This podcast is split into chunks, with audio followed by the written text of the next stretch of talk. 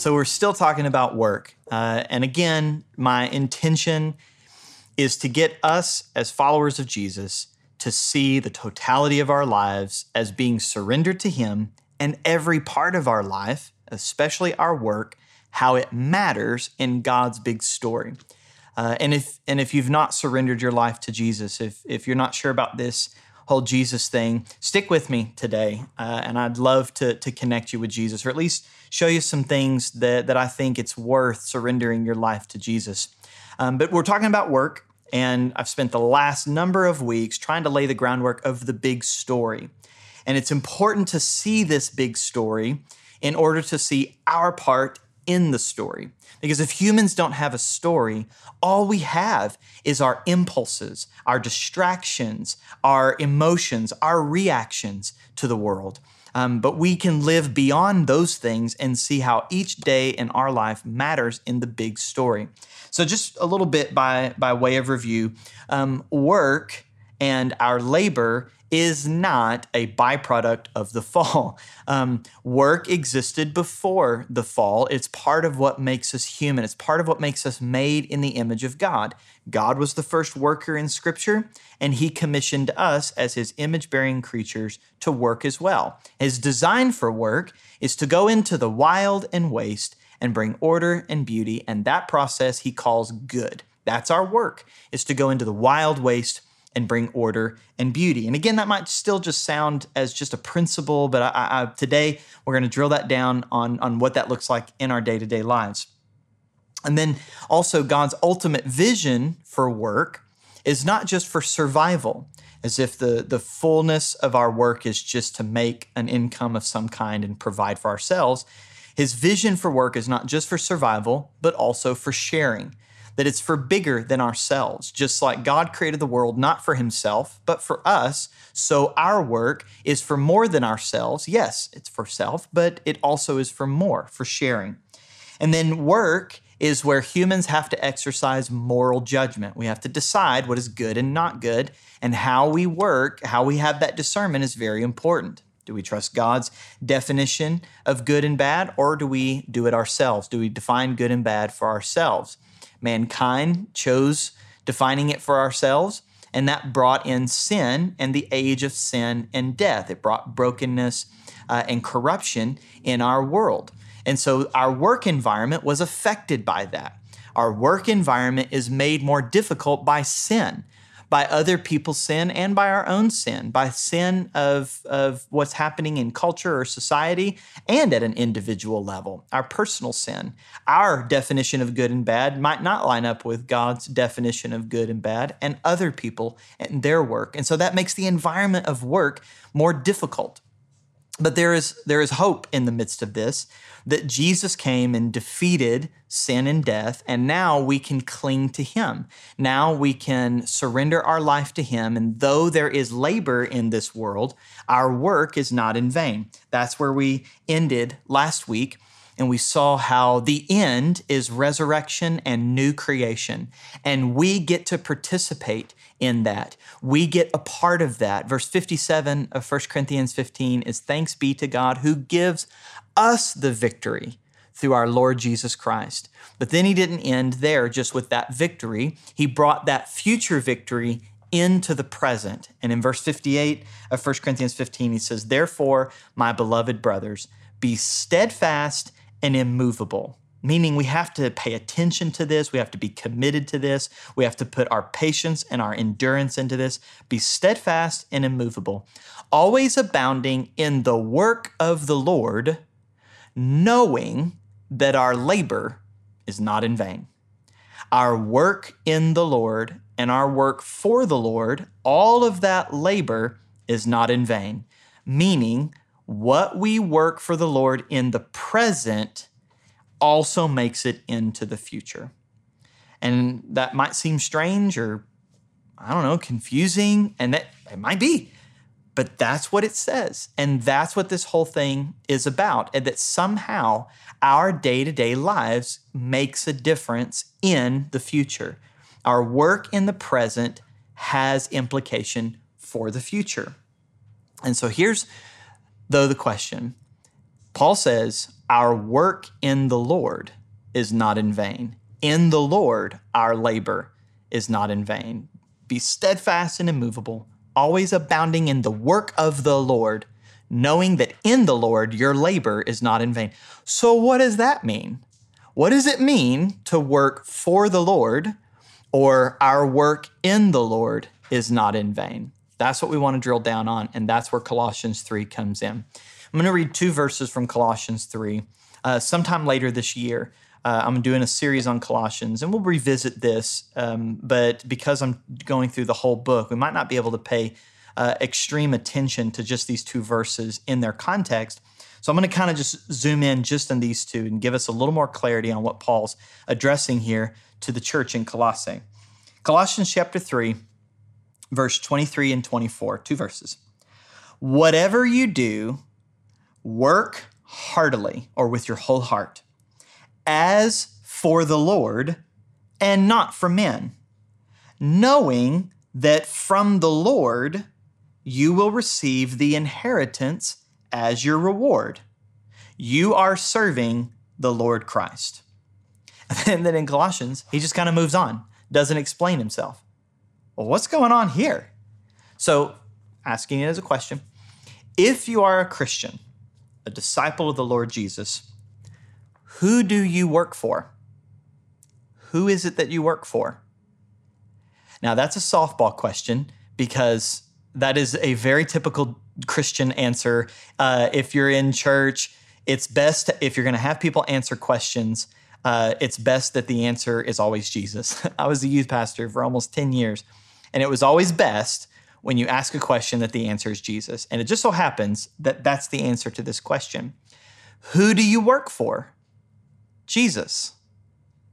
It doesn't matter what industry you're a part of, a particular company you work at, who your boss is. We may work under a boss, we may work under a board, or may work in an economy, but who do we work for?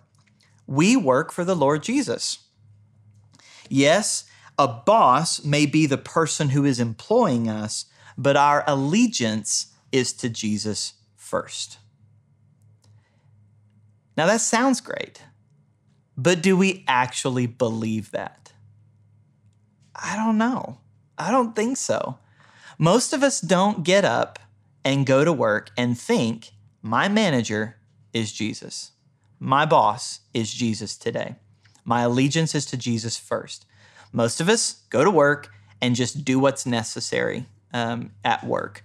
There's a, a, a, lot of reasons and personal motivations why we work. I'll start getting into those things next week uh, as we get more and more practical in our day to day life. But this is what Paul is trying to communicate to us that no matter what company you work for, no matter what industry it is, no matter what the economy's like or what your particular position in the company is, your boss, who you work for, who is your oversight at your work, is the Lord Jesus Christ. And then what kind of work qualifies as working for Jesus? Whatever you do, as long as it's not sin, whatever you do at work, that's working for Jesus. Whatever that is, you are working for the Lord Jesus.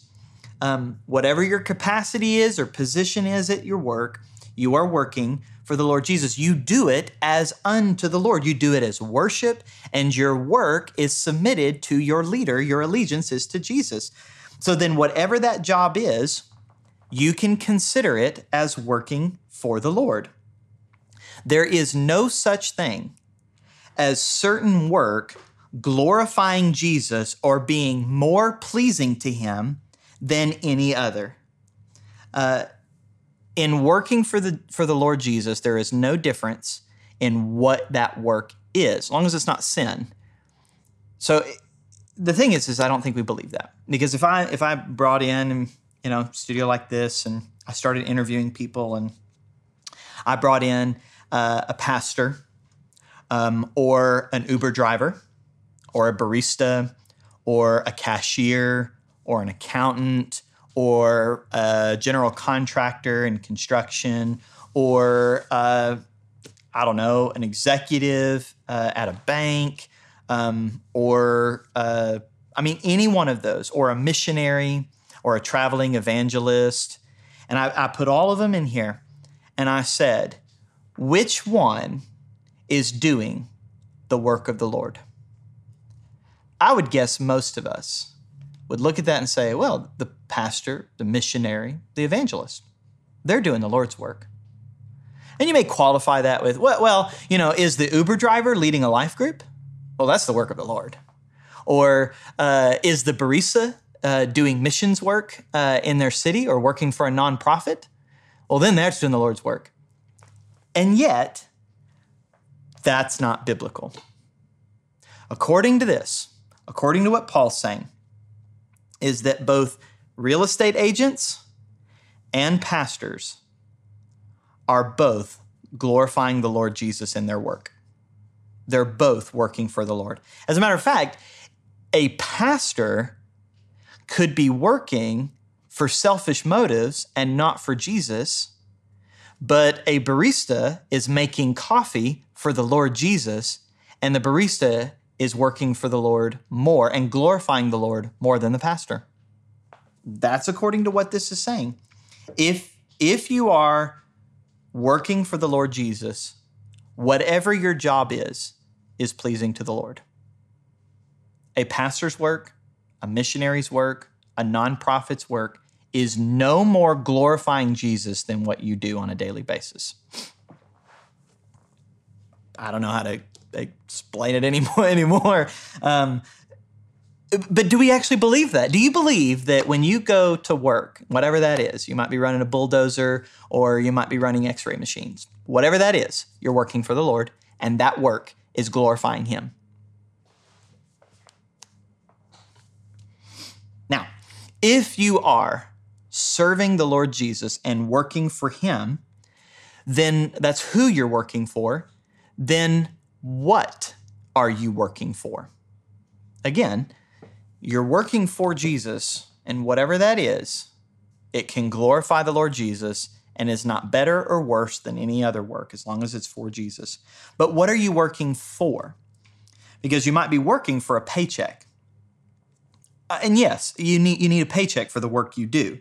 Um, that's uh, next week. I'll talk about uh, how what's the criteria of our work and how do we know we're doing biblical work? And the first one is does it provide? And so, yes, your work needs to provide for your physical and tangible needs of you and the people in your care. Um, but is that all? Are you only working for a paycheck? Is the whole purpose of your work just simply for monetary exchange? What Paul says here is that you are working for Jesus and that in Jesus, what you receive is more than a paycheck. You receive, he uses the word inheritance as your reward, that you receive the inheritance as your reward. Inheritance is a word Paul uses that pulls the storyline of the Bible, the storyline of Israel, all together. And it's used uh, in two forms, and I'll, I'll, I'll focus on one of them. Um, God's promise to Abraham um, was at the end will be uh, the land of Canaan. God promised Abraham the land, the the, the promised land, uh, to to Abraham. Um, this promised land was the hope of Israel. They were delivered out of Egypt and being out of Egypt, they wanted to go into their inheritance, which was the promised land. And what that meant is that it was the land that they were called to inhabit and be free to work and worship the Lord Jesus um, or the, their, their God, Yahweh. So they're, they're going into this land so that in the freedom of having their own land, they could work, they could worship, they could be free to glorify God. And that land was their inheritance. And Paul borrows this idea of Israel and the promised land and relates it to Christians and all of new creation. Now, there is a second way inheritance is used, and I can't fully explain it now, but inheritance is also used is that the people of God are God's inheritance. Uh, and both of those, new creation and the people of God, work together. But I can't fully explain that. But I did want you to know that there are there's more than one way of understanding Paul's word for inheritance. Here specifically, I think he's speaking about inheritance and new creation. That just what I explained last week, how in the end there will be new creation, a new heaven and new earth. And it's not God scrapping the first heaven and first earth, wadding it up and throwing it in the trash. It is a fundamental transformation of the first heaven and the first earth in new heavens, just like there's a fundamental transformation of our bodies into resurrect, resurrected bodies. Now, that's at the end.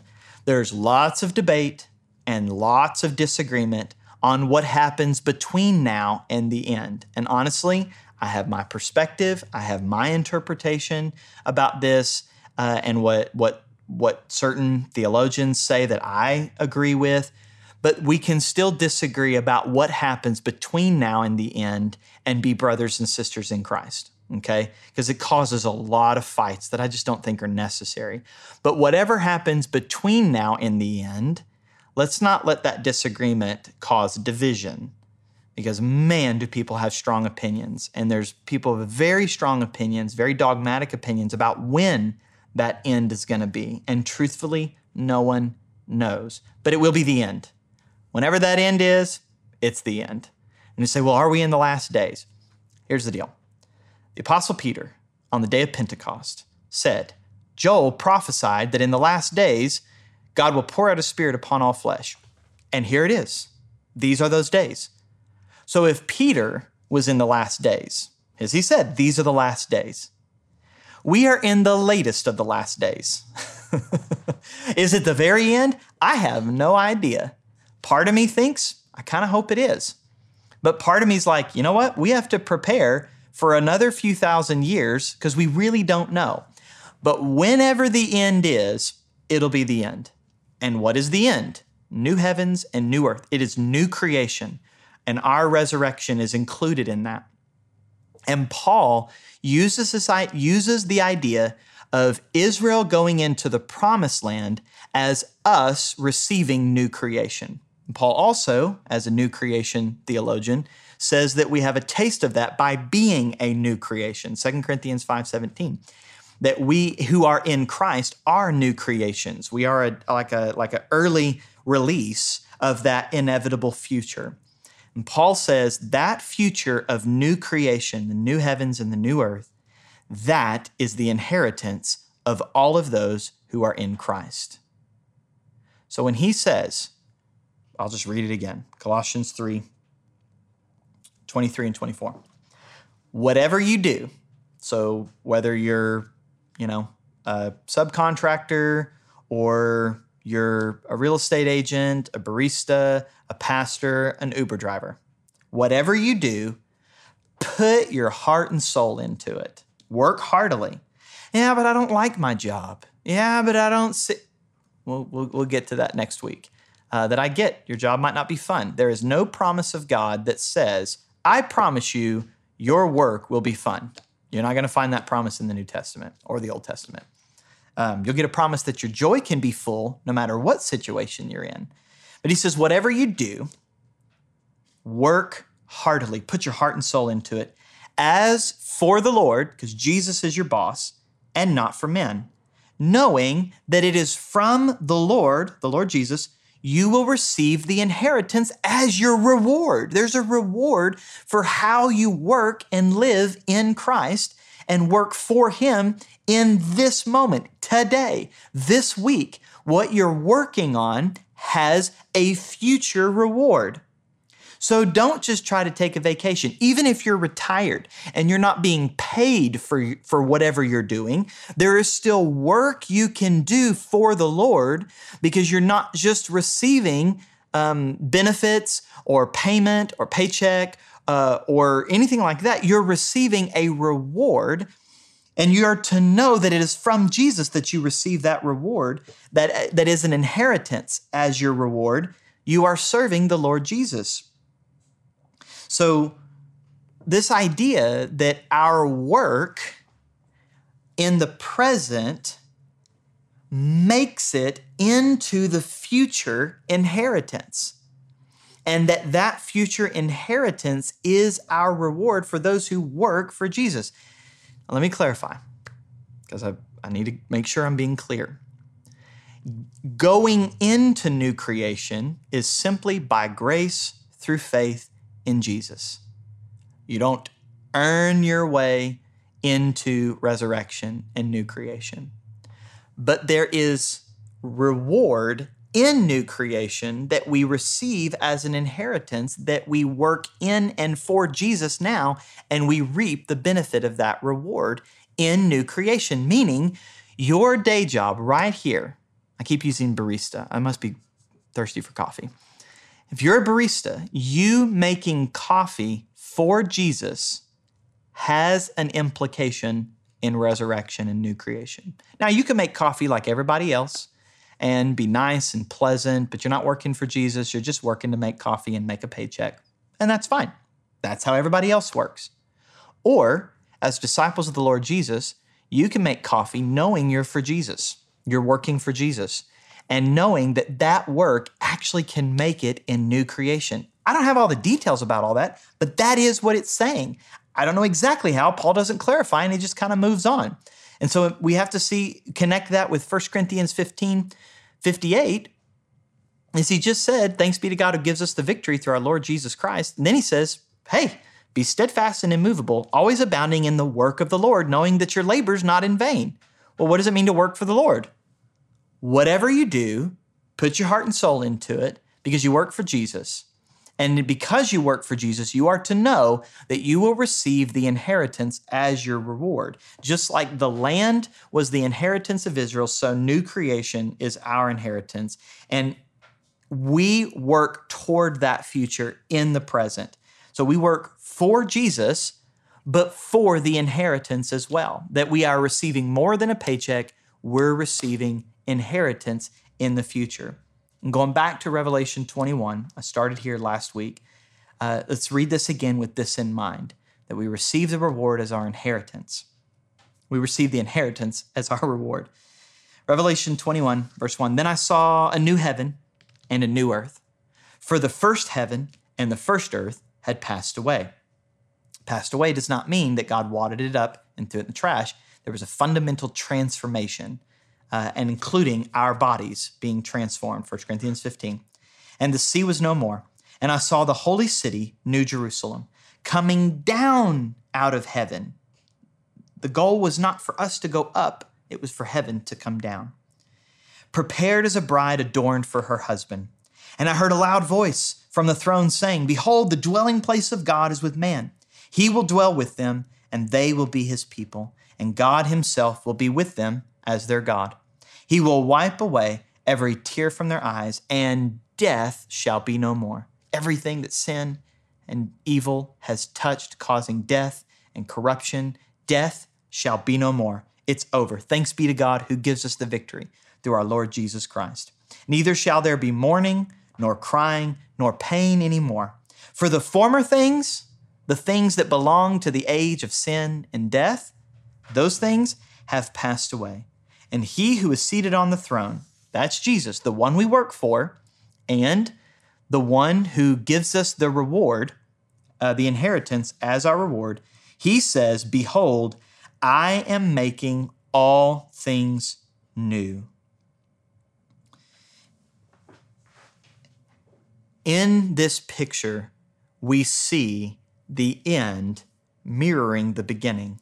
Just like in Genesis 1 and 2, we see where heaven and earth had overlapped and, uh, and been in unison and connected. So now at the end, we see once again how heaven comes down into earth and overwhelms earth, transforming it. And he, the one on the throne, says, He is making all things new. Think of the word order that John uses. He does not say making all new things. He's making all things new. Just like people who see junk on the side of the road, but in that junk, they see they can repurpose it, refinish it, refashion it into something useful and, and beautiful. I can't see it. I see a pile of junk. But man, there are some people with a creative mind who could, like my daughter is one of those. She sees a cardboard cardboard box and I want to throw it in the trash, but she wants to make something elaborate uh, and useful, and I just don't get it. But she looks at that junk and sees in her mind something useful and beautiful and is able to transform it. Just like that, God sees what might look like the junk of this world, and He sees in it the potential for transformed new creation. He says, I am making all things new, not all new things. God's not scrapping all of this and throwing in the trash, which means our labor now is anticipating God making all things new. That's us going into the wild waste and bringing order and beauty. It's the same process that is the future of Jesus making all things new. If you go to the end of that chapter, Revelation 21, it says this And I, this is John, the Revelator, I saw no temple in the city, for its temple is the Lord God, the Almighty, and the Lamb. And the city has no need of sun or moon to shine on it, for the glory of God gives it light, and its lamp is the Lamb. By its light will the nations walk. And look at this. And the kings of the earth will bring their glory into it, and its gates will never be shut by day, and there will be no night there. They, all the kings of the earth, all the humans, all the, the, the new human, the new humanity in Christ Jesus, into it this city that has no temple because God is the God is the temple, that, that Jesus is that temple, and we are that temple city garden. It says, they will bring the glory and the honor of the nations. What is that? What is the glory and the honor of the nations? It's the things we do that bring honor and glory to Jesus. It's the working for the Lord, what we do for the Lord that honors and worships him, bringing that honor and glory into the city as worship and honor. The, the image is like, um, honestly, John is borrowing an image from 1 Kings chapter, I think it's 10, where the Queen of Sheba comes to King Solomon and, and wants to impress him and brings all these like animals and gold and silver and, and in a sense bringing gifts as kind of an honor for King Solomon. And John uses that picture and paints it where all the things we're doing in our life we bring as honor and glory and as worship to Jesus. We're bringing that into the city. It is not us on eternal vacation playing harps on clouds. It's us working. Doing what? Going into the wild waste and bringing order and beauty and bringing that order and beauty and goodness as worship to Jesus. This is how it ends. New creation work that we anticipate now, that is our future, is to live and work for the honor and glory of the Lord Jesus Christ, whether that's preaching sermons or making coffee or driving uh, as an Uber driver or selling real estate or doing spreadsheets as an accountant. Whatever that is, we're working for the honor and glory of the Lord Jesus Christ. We anticipate the future by living it in the present, taking our everyday lives, our work, our, our, our family life, our work life, and we see these things as ways to glorify Jesus because he was the one who died for us and took our sin and shame and has redeemed us. And so now our whole lives become worship for him. We are to anticipate the healed and redeemed world by uh, taking our labor that I have done in the Lord right now in this life, recognizing that it will last. It will be the same kind of work and labor we'll do in new creation. When we work in the Lord, by as disciples of the Lord Jesus, we are living and working in the in between of heaven and earth. We're living and working in the in between of heaven and earth, that space where it connects heaven and earth. where God's kingdom and the redemptive work of Jesus is taking over the fullness of our life. As a redeemed, transformed disciple of the Lord Jesus, my work, my day job, anticipates and works towards new creation. And this work will last in Jesus, it will last in God's new world. And so that's why I'm to be steadfast and immovable, always abounding in the work of the Lord, knowing that my labor in the Lord is not in vain. And that's what I want us to get. That as disciples of the Lord Jesus, everything in our lives matter. And it doesn't just matter like God's going to wad it up in the trash and throw it away and we just make it, but even our work matters. And so, my prayer in the series, and next time I'll drill down even more detailed uh, on our day to day lives, but we have to see what you do for a job, what you do for an income, it is working for Jesus. And in that work, you're working to receive the inheritance as a reward from the Lord Jesus Christ. Our present life implicates the future, it anticipates the future. And because we see that future, we want to live it in the present. And as a disciple of the Lord Jesus, that's what I'm called to in surrendering my life to Him. And if you want to surrender your life to Jesus and you want every day to matter in God's big story, that's our invitation for you today. My prayer is that you say yes to Jesus in following him. Let me pray for you. Father, I thank you for what you're doing and what you've done for us in Christ Jesus, that we can be redeemed and forgiven not because we've earned anything or deserve anything, but because we simply look to Jesus and trust in him. And so, in surrendering our life to Jesus, may we, by the power of the Holy Spirit and the grace of Jesus, live every single day moving your agenda forward, your kingdom coming and your will being done in us and through us as it is in heaven. And may we, as your disciples, glorify you, Jesus, and lift you up and bring honor and glory to your name in all that we say and in all that we do. And it's in the name of Jesus we pray. Amen.